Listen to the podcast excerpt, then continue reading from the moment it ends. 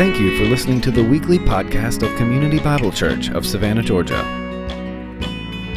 You're listening to the series, Bless the Lord, a study on the book of Psalms.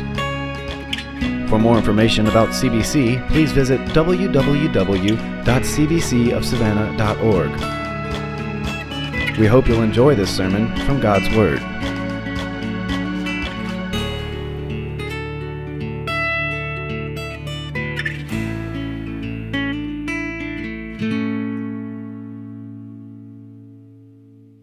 Father in heaven, we live in a fallen world and you have redeemed it through your Son, but yet there is still sin until you return. And as your church, Peter commands us to look for and hasten the coming of the day of Christ. And when we see the chaos, whether it's Ebola, whether it's terrorism, whether it's just murdering and starvation of people, it just reminds us of our great need for you, our great God and Savior.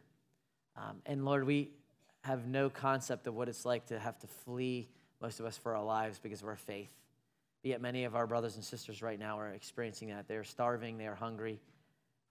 But you know it. You are very aware of everything. You are sovereign. And so I just pray for their protection. I pray for the enemies, the ones who are chasing them, Lord.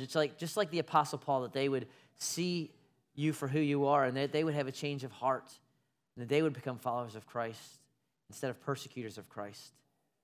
Father, we just pray that your will be done, but as one member of the body suffers, you say we all suffer. As one rejoices, we rejoice. And so there's those who are suffering, and so we pray for them now. We pray for this outbreak in Africa, that the doctors would get a handle on it and people would have opportunities to get serum if it helps or just to be healed. We know you are the great physician. But Lord, let us put our hope not in those things, but ultimately in you, our great God, our King, because we know we have hope because of what you have done, Lord Jesus. As we close this last psalm, Lord, I ask that your Spirit would fill me. And many times I am not one as a worshiper. I don't praise. I'm a complainer. I'm grumpy. I am anything but I just pray that this psalm would encourage your people, Lord, that we are to be worshipers wherever we go. That doesn't mean just with our mouths, but just in our hearts, in the way we love people, the way we treat people. That your church, that CBC and beyond would be a worshiping, joyful people. And that people would see that our light would so shine and give you glory. But Lord, that people would want the peace that surpasses all comprehension because they see us. That's something that you have to do. I can't do it with any words, Lord. You have to do it. So may your Spirit fall fresh on us. May we be encouraged. May we worship with our singing and our listening and our loving each other. And even as we go home in our cars, Lord, make us love you with our whole heart, soul, mind, and strength. And then love our neighbor as ourselves. It's in your name we pray. Amen. All right. Well, I am back. Many of you thought I went into retirement, and I didn't, I promise. But I'll be honest, I'm excited to be back. I feel refreshed. I'm glad for the fact that I don't have to be here and the church still runs. Isn't that great? That Jesus is the King of the church and not me. And so it's been awesome. Actually had the privilege the last couple weeks, 2 weeks ago, me and my oldest son had this great opportunity to go out to this ranch out in California called the JH Ranch. Never been to California, but had the opportunity to spend with him. He's 14. Had an awesome time climbing rope courses and towers and swinging on these crazy swings and going whitewater rafting and hearing the Word of God and just talking about it with him. Just a great opportunity for a week. And Saturday morning before we left, this camp allows you to have just kind of 4 straight hours with your child. It's father, son, father, daughter. So I got to hang out with my boy, my oldest, for about 4 hours. And we got to look back on the week and talk about the week and all the challenges that he was able to overcome and just all the spiritual lessons that we learn and just really reflect. And at this camp, they have, it's kind of in a little bit of a valley. And overlooking the valley is a mountain, and on top of this mountain is a cross, about 2.2 miles up. And so after we kind of hung out for a while, we said, let's go hike up to the cross. A lot of people do that, and we'll eat our lunch up there and just kind of hang out for our last time before then the week culminates. And so we did. We started hiking up this thing, and there was places on this hike, absolutely gorgeous. You just look out over the valley, and it's beautiful, and you know, really easy walk at places, real flat, sometimes even going downhill, and so we're just enjoying our walk. And then there was places on this hike that was like, man, I mean, I'm used to 15 feet above sea level. It was like 3,500, 4,000, so my lungs were burning, and we had to stop a couple times, and it's 101 degrees. And they always say, oh, it's a dry heat. Yeah, it's a dry 101 degrees. You're right. You're absolutely right. And there was fires about 5 miles away, and there was literally ash just coming on us. I'd never seen it, like snow. And so the air was thick and hot, and you're breathing it. And so there was times where beautiful valley, nice. And then there's times it's, man, this is hard. And finally we get to the top, and we kind of sit down and sit by the cross, and we get to eat our lunch, and again, keep talking. And really it was a celebration. We can see kind of the path that we came up, and you can see the camp down below. I actually have a picture of us here up at the cross. You can see the camp down below. And we're just standing up there and just reflecting on the week. And as I thought about that time and this psalm we're going to look at today, it really, this psalm that we're going to look at is just like that time I had with him. The way the Psalter is put together, whether you know this or not, there's 5 books in the Psalter. And at the end of every book, there's a little doxology where the writer just says, praise the Lord, amen, right? But then at the very end of the Psalter, there's just one psalm that kind of looks back on the entirety of the Psalms. And it just kind of summarizes it. It looks back at 149 Psalms and kind of gives its one last culmination or apex of the entire Psalms. And that's what we were doing on the mountain. We were looking back over everything we had come up the ups and the downs, the hard places, the easy places, the beauty. And that's the way the Psalms have been, right? There's been Psalms that's been real pretty and beautiful. Those Thanksgiving Psalms, those Ascent Psalms, those Psalms that talk about how great God is. But then there's been those hard Psalms that have been like that kind of choky, up the hill, hard, hot, where they're the laments of where are you, O God? Or there's confessionals where we've fallen into sin. And so there's all those ups and downs in the Psalter, but it's all been going into one place. To this culmination of the Psalms, this apex of the Psalms, this crescendo of all the Psalms. The psalm we're going to look at today. And it's as if this author, and we don't know who it is. It's anonymous. Maybe it's David, maybe it's Solomon, but we have no clue. But it's as if he's sitting at the top of the mountain, looking down over everything he's just come through. All these psalms, the laments, the confessions, the thanksgivings, the royals, the imprecatory prayers, all these things. And he's going to give one final, just kind of, this is what I want you to know. This is the summary. This is the apex. This is the high point of the psalms. Know this. Before you close the Psalms out, before you move on, one last thing he wants you to do, and he's going to tell you what to do, he's going to tell you why to do it. And I thought, what a fitting way to close these 13, 14 weeks where we've been talking about blessing the Lord and becoming worshipers, to close it out the way he does. And so let's see his kind of celebration, his culmination, his final thoughts on worship as he closes out the Psalms. Let's see what this writer says to us, what we're to do. Oh, here's another picture, by the way. This is the cross from down below. So we actually did walk a far way. You had to go all the way around here and see it's real small right there. Okay. So that was a beautiful place, Northern California. Never would have thought it, but very pretty. So let me read our psalm in its entirety. Verse 1, Psalm 150. Praise the Lord. Praise God in his sanctuary. Praise him in his mighty heavens. Praise him for his mighty deeds. Praise him according to his excellent greatness. Praise him with trumpet sound. Praise him with lute and harp. Praise him with tambourine and dance. Praise him with strings and pipe. Praise him with sounding cymbals. Praise him with loud clashing cymbals. Let everything that has breath praise the Lord. Praise the Lord. Now, you don't have to be a mind reader or a Bible scholar to know what he wants you to do, right? And when you say something 13 times in 6 verses, making himself pretty clear, isn't it? What's the word you see over and over and over? What is it? Praise, right? Praise. The first word of the psalm, it's literally one word. It's the Hebrew word hallelujah, right? It's a Hebrew word. Hallel means to praise, Yahweh, praise Yahweh. It's a command. Praise the Lord. And then he goes on 13 times. Praise him, praise him, praise him, praise him, praise him. In fact, in the Hebrew text, it's even more emphatic. The most amount of words in between hallelujahs or hallels is 4 in the Hebrew text. And it only happens one time. Every other occurrence, it's praise and then 2 words. Praise, praise, praise. All the way through the psalm. What is he saying as he's sitting at the top of the mountain? He's looking at all he's come through, all the Psalms, all the ups and the downs. What is his big summary? I want you to praise the Lord. I want you to extol him. I want you to speak of him. I want you to exalt him. I want you to celebrate him. That's the pinnacle. I want you to cheer him. And in case you had any questions about the what, how, where, all that, he's going to answer. He starts off with the where. Where should I praise him? Good question. He tells you, praise the Lord. Praise God in his sanctuary. Praise him in his mighty heavens. Two places. His sanctuary, where is that? Remember, the temple. All right? Where he's choosing to dwell in the Old Testament, where the Ark of the Covenant is, and all those items in the temple where the high priest would go in and offer sacrifices. It says, praise him there, but also praise him in the mighty heavens or in the great expanse or in the sky or just basically up there. Praise him up there. And the idea here is praise him from down there, praise him up there. Where should we praise him? Everywhere. It sounds like a Dr. Seuss book, doesn't it? All right?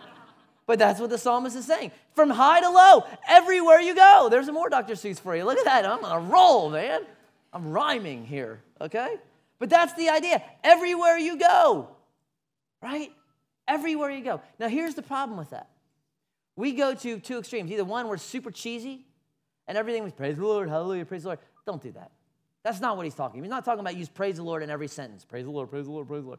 That's not what he's talking about. What he is saying is everywhere you go, you're a worshiper. And as a New Testament saint, as one who understands the entirety of Scripture, where is the sanctuary now? It's not this concrete block that you're in right now. You are the sanctuary. So wherever you go, you're a worshiper. You're praising. And then maybe that's with your mouth, but more likely it's going to be with your life. Right? And I think that the struggle we have as Christians is, at least for me, is we are really good at praising the Lord here, right? Most of us are real good for an hour and 15 minutes on Sunday, and we're not so great there, right? And there could be multiple reasons why. Let me give you my number one why I'm not, and this is just where I'm at, and then maybe you are, maybe you're not. I think my biggest issue, or I have lots of issues, but the reason I'm not as good of a praiser or a worshiper is because I am a great complainer. Ask my kids. Don't ask my wife, because she'll tell you how great of a complainer I am. I am a great critic.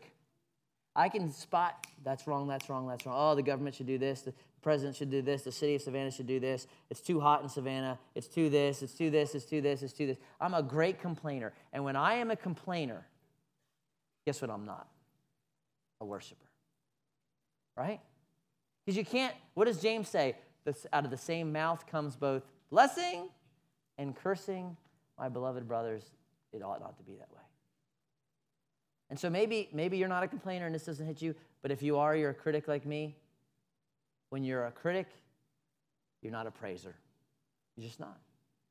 Before you're, oh, it's too this. Turn off the news if you can't handle it. Turn off the radio if you can't handle it. But think about what you say before you say it. Are you a worshiper? Are you a praiser? Everywhere you go, when you're doing the laundry, when you're at school, when you're on the court, everywhere you go, a praiser.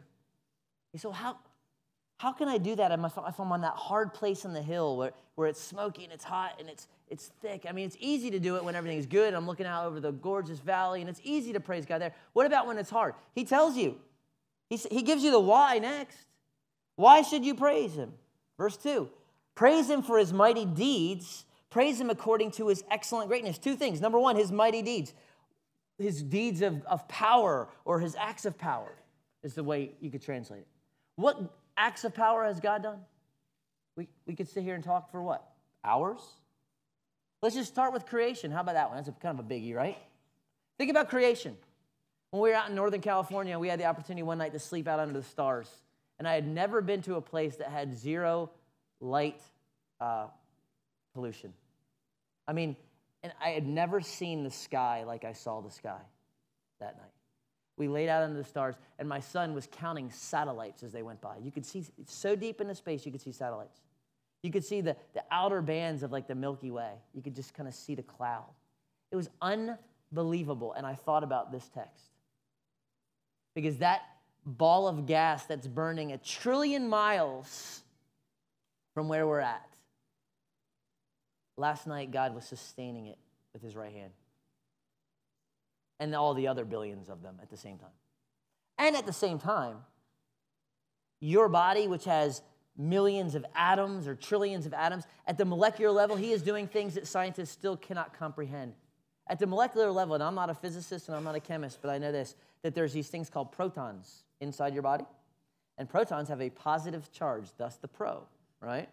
And these protons they don't touch each other because it's like two ends of the same ends of a battery, right? You know, when you put the positive ends of a battery, they push off each other. And when protons do that, usually bad things happen called explosions, right? But that's going on at the atomic level in your body, and scientists don't know what's keeping them from going out like this and splitting.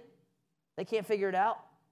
But Colossians 1 has a good handle on it because he upholds things by his right hand. He's holding that ball of gas that's a trillion miles away. He's keeping your atoms in place.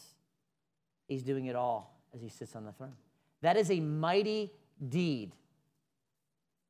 And so if you're looking for a reason to praise, think about the mighty deeds, the mighty acts. And that's just in general creation. How about all the miracles in Scripture? The parting of the Red Sea, the feeding of the Israelites, the dead raising, the lepers being cleansed, the blind being healed. You could go to all those, the 5,000 being fed with 2 loaves and 5 fish, or 5 loaves and 2 fish, and down the line. Or you could get even more specific, and you could go to your life, the mighty acts of God in your life. You say, well, I haven't seen any mighty acts of God. Well, you ate this week. You were provided for. Some of you miraculously found a spouse. That's a miracle for some of you men. You finished school. Some of you had surgery. You came through. Yeah, well, the doctor. No, the doctor did nothing. That was a God thing. God did it through the doctor, but he's the great physician. You took this medicine, yes, because the doctor was given wisdom so that he's the one who has done all these great things. You may think, oh, it's just a little thing. No, it is him. He's providing you. He has clothed you. He has fed you. He has given the breath in your lungs. It is him. It is a mighty act, even the simplest provision. And then you could go to the greatest of all great acts, where sin was crushed, the head of the serpent was crushed, death was defeated, eternal life was secure, because God leaves heaven, becomes a man, dies as a substitute for your sin, and then is declared the Son of God in power through the resurrection. The greatest act of all, the greatest mighty act. And what the psalmist says is, wherever you're at, wherever you are on the hill, working your way up, you can praise. Why? Because of the mighty acts of God and because of what he has done for you. Right? And so here's an exercise. Here's a homework for you. All the kids are going back to school this week, so parents, you get homework too. Take a piece of paper out, all right? And just write 2 columns. And write physical, the top, and then spiritual. And then just start listing the things, the good things, because every good and perfect gift is from God. Just start listing the good things that God has done. I ate today. Boop. That's a good one. Have a car. Have a job. Have parents. Have a church. Just list them down. List the spiritual things. I'm a Christian. I have spiritual gifts. And just look at the list. Right? Because it's real hard to be a complainer when you start seeing the great things that God has done. It just really is. And so I'm doing this week. I'm doing it yesterday. I'm just thinking about it. And I'm like, oh, this is just seeing the things. And all of a sudden I take a swig of my coffee and I get all these coffee grinds in my mouth. And I'm like, oh, I'm about to complain. And I'm like, aha, I can't complain because I'm thinking about the good things God has done. And so I spit out the coffee grinds. I got you, Satan. You're not going to get me this time. I'm going to preach tomorrow. All right. But that's the idea. When you're thinking about those things, and that's why he points you there. What has God done? And not just what has he done, not just his mighty deeds, but then praise him according to his excellent greatness, who he is. I mean, who can be called excellently great? Nobody but God. Or his abundant greatness, or his surpassing greatness. Or one translation, I love it, it says, his unequaled greatness. The summary of all he is. Who is God? He is almighty. When he speaks, mountains crumble. Those who were here last night for the flood at church, I mean, it was impressive. It was an impressive storm. We were scared. Not only that people wouldn't show up, but that we were going to drown over here. I mean, it was bad. And that's just one small facet of just the lightning and the thunder. That's nothing for the almighty power of God. Think about the omnipresence of God. The psalmist in 139 says, if I go to the heavens, you're there. If I go to the place of the dead, you're everywhere. That ball of gas that's burning a quadrillion miles away, God's there. We'll never see the light of it. He's there. The galaxies we can't even see with the Hubble, he's there. Yet he knows your inner thoughts. Everything, there is nothing that he does not know. Try to come up with the most random thing. This week, I don't know why I come up with these random thoughts. But so I just Googled, how many cells in a human body? Why I would do that, I have no clue. But I just Googled it. And I found that scientists have narrowed it down between 30 trillion and 80 trillion cells. I'm thinking, way to go, guys. That's a great estimate there, right? 50 trillion, give or take. But I'm thinking, you know what? You guys can't figure out how many cells are in a human body. God knows right now how many cells are in each single one of your body. Oh, there goes a couple trillion. And he still knows because he knows everything. There is nothing he doesn't know. That is the excellent greatness of God. That is to say nothing of his grace and of his mercy and of his compassion and of his faithfulness and of his holiness and of his wisdom and of his kindness. So he says, you want a reason to praise? Think about what he's done. Think about who he is. And think about this too. And this, just thinking about this week caused me to double take a little bit. Think about the response of the angels to God. Think about the angels. Angels who, if angels show up, it's like, whoa, we're going to die, right? If an angel shows up with all his angelness, everybody always thinks they're going to die because they're impressive. They are stunning. They are scary. And when they show up, people fall on their faces. Think about what the angels have seen and know. The angels see God. They stand in his presence. They've seen his glory.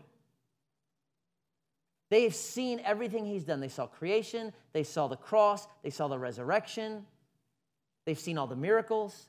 And they have never once disobeyed. The angels haven't been like, oh, I don't think I'm going to obey that command. As soon as God speaks, they do it. I mean, they cannot fathom disobeying. What is the response of the angels to God when they see him?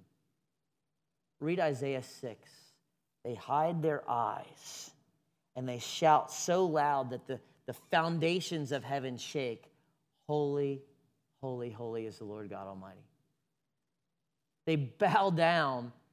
This is the God they've seen.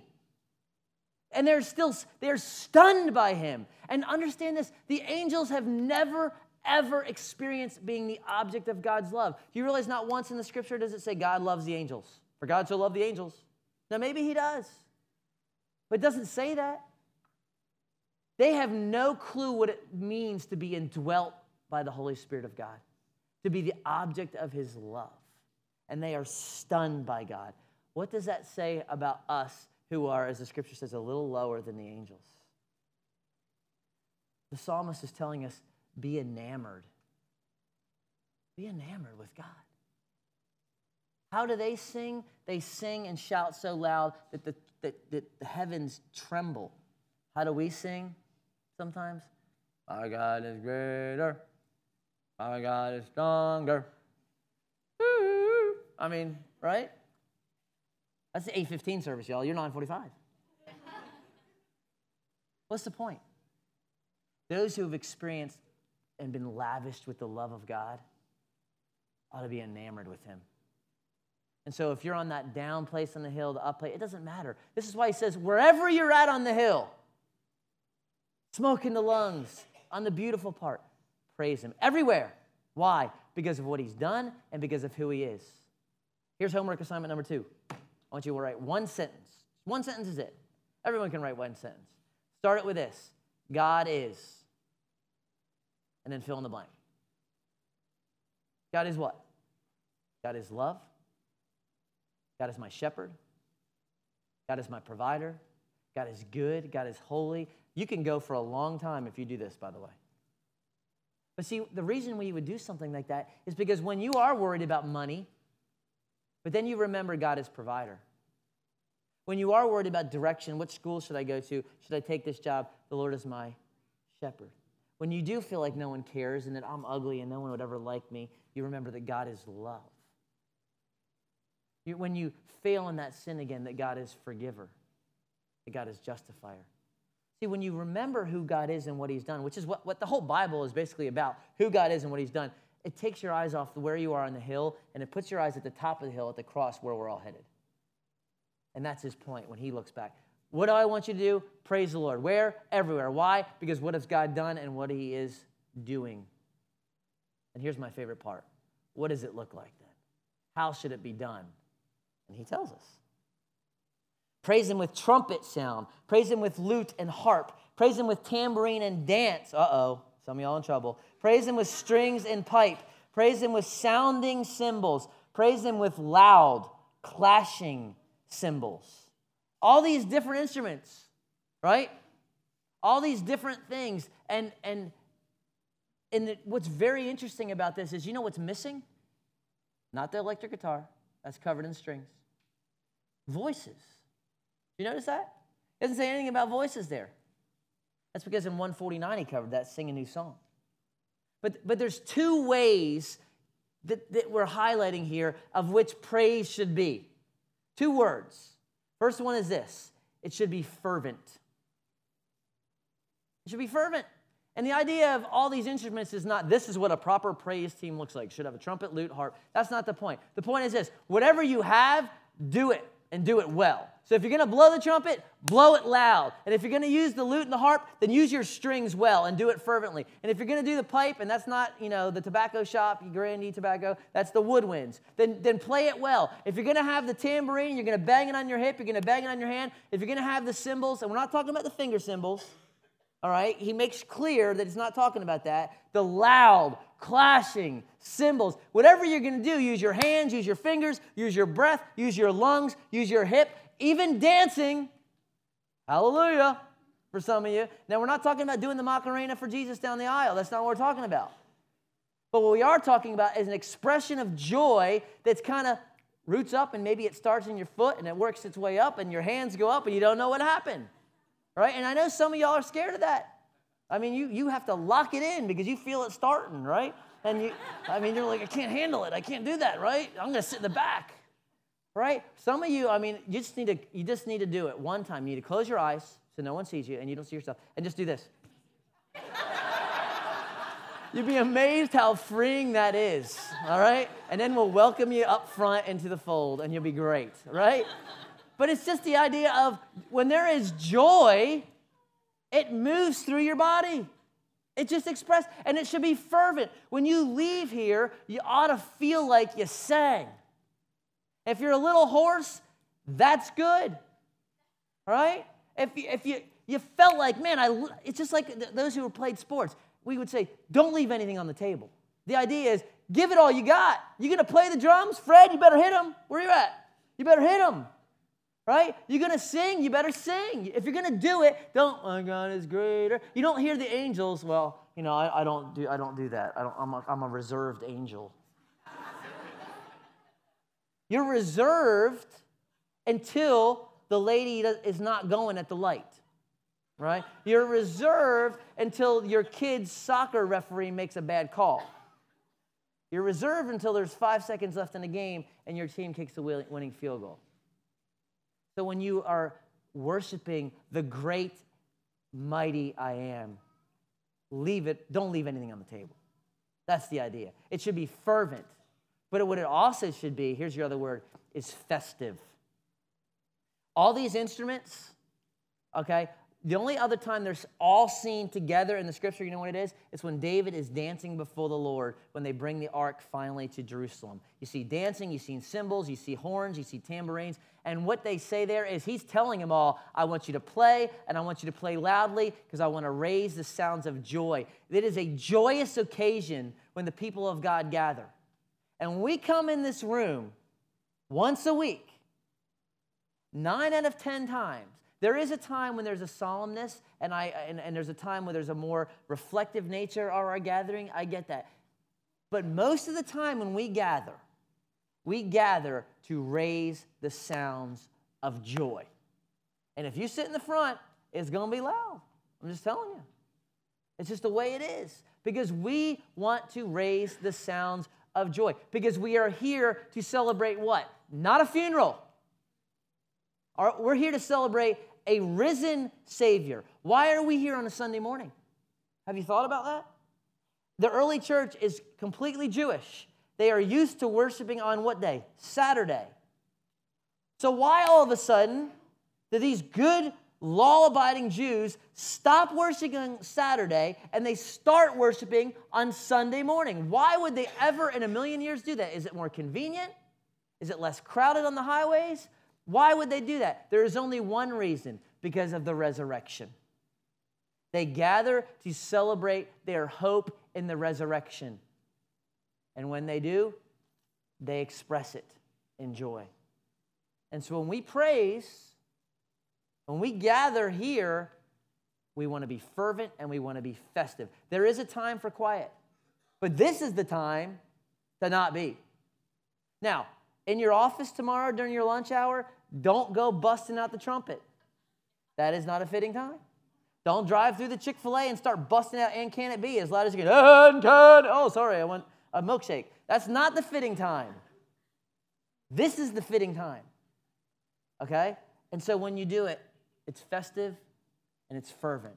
Why? Because what he has done and who he is. Where? Here and everywhere. Right? And then there's one last thing. He closes with the who. Who should do it?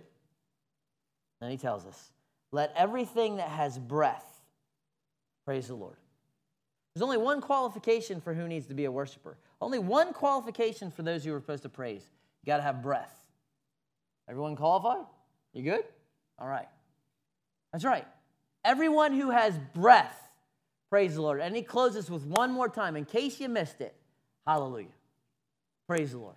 And here's what's cool about that with everything that has breath. He's not just trying to be poetic. He's not just trying to be rhyming. Here's what's great. What is it that distinguishes in the creation man from every other thing God creates? Go back and look at Genesis 2, when God's created. He creates the whales, boom, whales. Sharks, boom, shark week, right? Sharks, boom. Dinosaurs, boom. Platypus, boom. Elephant, boom. Seagull, boom. He creates all those just like that. He speaks them out. What does he do with man? He gets dust, and he forms man out of the dust of the ground. And then what does he do? He breathes his breath into their lungs. It is the same Hebrew word used in Psalm 150. It is in Genesis 2, that God breathes the breath of life into man. And what the psalmist is picking up on is God breathed, the air in your lungs is God's. And now you are to exhale that air, and when you do, it is to be praised. He breathes in so that you have life. You breathe out to worship. Everything that has breath, praise the Lord. You were created to be a worshiper. Period. Where? Everywhere. Why? Because of God's greatness and what he's done. How? Fervently and festively.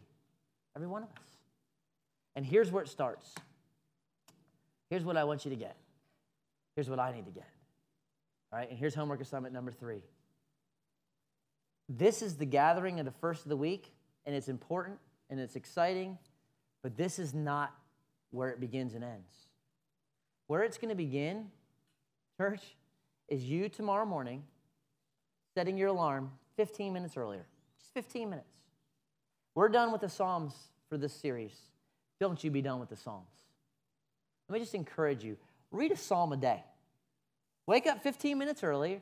Start at Psalm 1. Just read one Psalm a day. Why?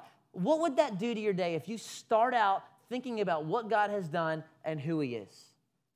If you just tune your heart, like Ethan said, tune your heart to him every morning. As a worshiper, just thanking him for what he's done. Praying, Lord, you know all the challenges. You know the traffic jams. You know the numbers that aren't going to match. You know the kid that's going to throw up. You know the guy that's going to do the wrong job. You know all the temptations I'm going to think. And you have every good work that I might walk in it already laid out in your sovereignty. So I'm going to trust in you. And you just start your day as a worshiper instead of, oh, it's too early. Just think about that. What would that make a difference in your life? Because then, after 6 days of just kind of a quiet, I'm going to worship God in the private of my home, in the private of my room, maybe on my lunch or whatever it is. Then you gather on Sunday morning. And as an expression of what's been going on already, you're like, I'm going to go down there, I'm going to pack in like a sardine in that crazy church and walk a mile from my parking spot, and I'm going to yell because of what's been going on in my life here. That's what we want. We want to be a people, not who worship for 45 minutes once a week, but there's a constant everything we do. And it doesn't start here. This is just the you can do it time. This is just the reminder of what's coming time. It starts with you at home, you and your spouse, you and the kids, whatever it is, just you individually as a private worshiper. And that's my encouragement to you. Just this week, read a psalm. Start there. It takes you, the first psalm is 6 verses. It'll take you like 60 seconds. But to tune your heart to him every morning so that you become a worshiper in the day. Huge. A lot of things are said about our church. Some true, many not. What I want to be said about our church is this: that's a group of people that worship. Someone visits our church, that's a crazy place and it's hot and I got to park like 6 hours away. But that's a joyful group of people. That's what I want to hear. Not the sermons are long, the sermons are this. That's a joyful group of people and they love their God. Nothing could be better said about this church than that. That's what we want to say. Starts here. So let's stand. Let's raise the sounds of joy. Don't leave anything on the table, y'all. All right? Don't leave it on the table. Let me pray. Father, be exalted as we worship. You are good. You are great. You are holy. Thank you for this series. Thank you for these psalms. May we just continually come back to them. May they tune our hearts to thee, as the hymn writer said. And wherever we are on the hill, looking back, looking up, looking down, Lord, let us be praising your name for what you have done and for who you are. Thank you for your goodness towards us in Christ. Lord Jesus, be exalted in the way we sing. We want to love you with our whole hearts, with our whole minds, with our whole strength. And then we want to love our neighbor as ourselves, because these are the greatest commandments. It's in your name we pray.